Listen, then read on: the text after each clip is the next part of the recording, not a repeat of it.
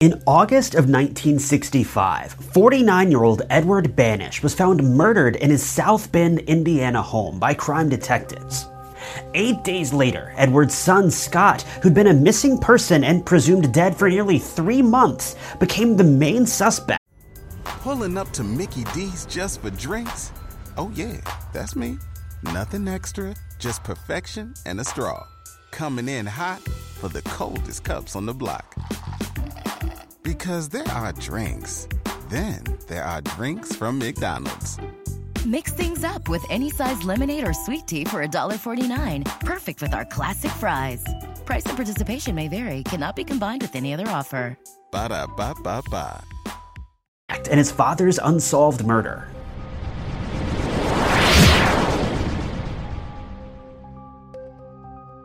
In the summer of 1965, Scott Banish told his parents he would be heading to the local lake to spend the day swimming. There is nothing unusual about this, so his parents thought nothing of it. However, when Scott didn't come back home that evening, his parents were worried enough to head down to the lake and try to find him. Once his parents arrived at the lake that night, they were met with a strange crime scene that gave them chills. While they found Scott's car with ease, they couldn't locate their missing son. They searched all around the beach and the parking lot, but it was as if he'd vanished into thin air. When they took a closer look at his car, they found that his wallet and his clothes were inside, but it didn't look like he'd been near his car for quite some time.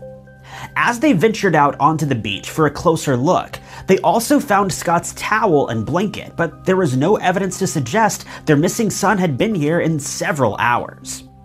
It didn't take long for his parents to call in the help of crime investigators, and police were quick to jump on the case.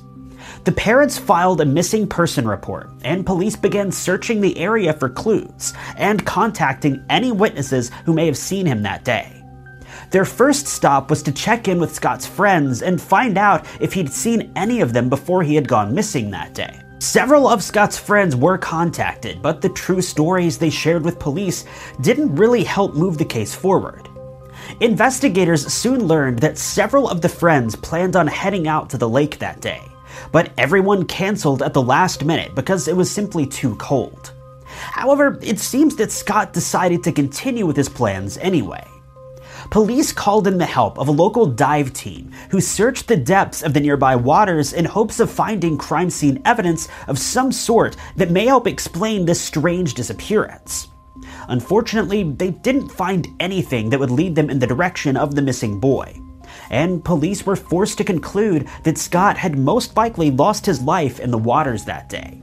No signs of foul play were ever found, and it seems as though this scary event was nothing more than an accident. About two months later, on August 22nd, Scott's parents, Edward and Loretta, were hosting a family game night at their home. Scott's sister was present that evening, as were several family friends. At some point late into the night, Edward decided he was tired and wanted to go upstairs to lay down. He left a group of friends in the basement of the home alongside his wife and daughter and turned in for the evening, or so everyone thought. A short amount of time passed by, and Loretta heard a loud thud coming from upstairs. She ran upstairs to see what was going on and found her husband standing near the front door of their home, looking confused. Before she could even ask him what was going on, a terrifying true crime story unfolded in front of her eyes. Her husband dropped to the ground just as a small pool began to form around him. Edward's wallet and his flashlight were lying next to his body when crime scene investigators arrived at the home just minutes later. We don't know exactly how these events unfolded, the true crime reports from the case are a bit difficult to understand, but one of two things seems to have happened here. Either Edward heard something outside and went to investigate, which would explain why he had a flashlight, or someone broke into the home and ambushed Edward. Either way, police found enough evidence at the scene of the crime to conclude that Edward had been overpowered by an unidentified suspect who jabbed him seven times before fleeing the crime scene. Edward had been a lifelong military man, so it seems strange that someone would be able to ambush him so easily, but with no other clues or leads in this mystery, police were left at a dead end. But this is where the case takes a disturbing turn that neither investigators nor the family could have expected. Police explained that they had enough evidence to suggest that Scott, Edward's son, who passed away two months ago, was to blame for his murder. On August 31st, just over a week later, Loretta was called into the police station, with investigators saying that they had shocking news that they needed to share with her in person. When she arrived, crime scene investigators took her to a holding room where Loretta learned that her son Scott was alive and well. He had been arrested in Indiana a short while ago and admitted to officers that he had staged the crime scene that his parents had found on the beach several months ago. Scott told police his reasoning behind faking his death had been a relatively simple one. He wanted to join the army. The Banish family were a long-time military family, and Scott had always dreamed of following in his father's footsteps and joining himself. However, when he attempted to enlist, a medical issue had kept him from being approved. Scott had hoped by faking his death he could use a fake name to try to enlist one more time. Scott said that he had no idea his father had been murdered. He told investigators for the last two months he'd been employed on a tuna fishing boat out of Oregon. He said that he had used a fake name, Daniel McFarland, but he had paycheck stubs in that name to prove it. Scott provided the stubs, but police were still suspicious of his story. Scott gave special agents the name of the fishing vessel, as well as the name of the captain, the captain's wife, and the boat's other crew members. Police contacted the captain of the boat, who confirmed that a boy meeting the description of Scott and using the false name Daniel McFarland had been employed by him for the last two months. He told investigators that Scott worked as a deckhand on the night of Edward's murder, and that they'd been nearly 100 miles off the coast. Scott was initially released after the phone call with the captain, but the local sheriff, William Billy Locks, wasn't completely convinced of his innocence, and the following day he brought Scott back in for an interrogation. After interrogating Scott for nearly 12 hours and convincing him that they had enough evidence to pin his father's murder on him, including finding forensic evidence on his clothes that matched his father, and that Scott had failed a lie detector test, Scott confessed to murdering his dad. Scott was arrested, but immediately recanted his confession, claiming that he'd been pressured and threatened by the sheriff into believing that he would spend the rest of his life in jail, innocent or not. According to Scott, the sheriff had offered him a deal confess and get probation for involuntary manslaughter, or go to trial, possibly be convicted of murder, and serve a lifetime sentence. Scott said that due to fear, he confessed to a crime that he didn't commit.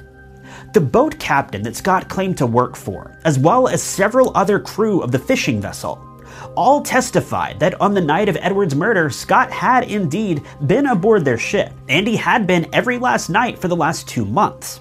The captain's wife also testified that she'd seen Scott aboard her husband's boat, and that they hadn't returned to Oregon until August 24th, two days after his father had lost his life. Two more witnesses stepped forward, claiming that they had also seen Scott both the night of Edward's murder and the morning after. They said that they'd responded to assist in helping to repair a maintenance issue on the fishing boat that night. They provided a log of the maintenance that did indeed match the date of Edward's death. This was also what prosecutors and crime scene detectives needed to clear Scott of any involvement. However, the court proceedings still needed to be carried out so that every piece of evidence could be properly evaluated. After an eight day long preliminary hearing, including hearing multiple witness testimonies, Scott was released. The case was taken to a grand jury. However, they could find no evidence to suggest that Scott was involved in the crimes against his father.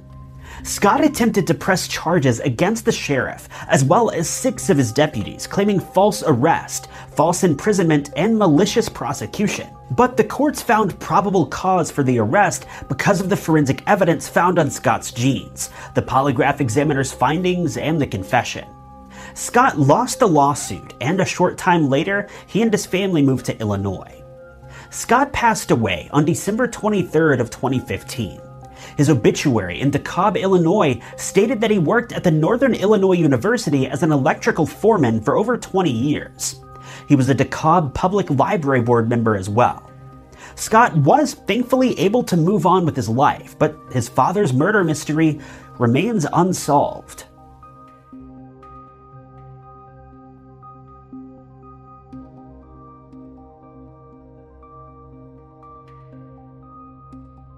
But that's the video for today, you guys. I hope you enjoyed it. If you did, be sure to hit that like button. If you loved it, maybe consider sharing, subscribing, or clicking that blue join button below to really show your support for the channel. But my name is Ty Notts. You guys have been lovely, and I'll catch you in the next video. Waiting on a tax return? Hopefully, it ends up in your hands. Fraudulent tax returns due to identity theft increased by 30% in 2023. If you're in a bind this tax season, LifeLock can help. Our US based restoration specialists are experts dedicated to helping solve your identity theft issues. And all LifeLock plans are backed by the Million Dollar Protection Package. So we'll reimburse you up to the limits of your plan if you lose money due to identity theft. Help protect your information this tax season with LifeLock. Save up to 25% your first year at LifeLock.com slash aware. If you own a vehicle with less than 200,000 miles and have an auto warranty about to expire or no warranty coverage at all, listen up. CarShield has a low-cost month-to-month vehicle protection plan that covers more parts than ever. Visit carshield.com/audio to find out how you could pay almost nothing for covered auto repairs. Drivers who activate this vehicle protection today will also receive free roadside assistance, free towing, and car rental options at no additional cost. Get your free quote today at carshield.com/audio. That's carshield.com/audio.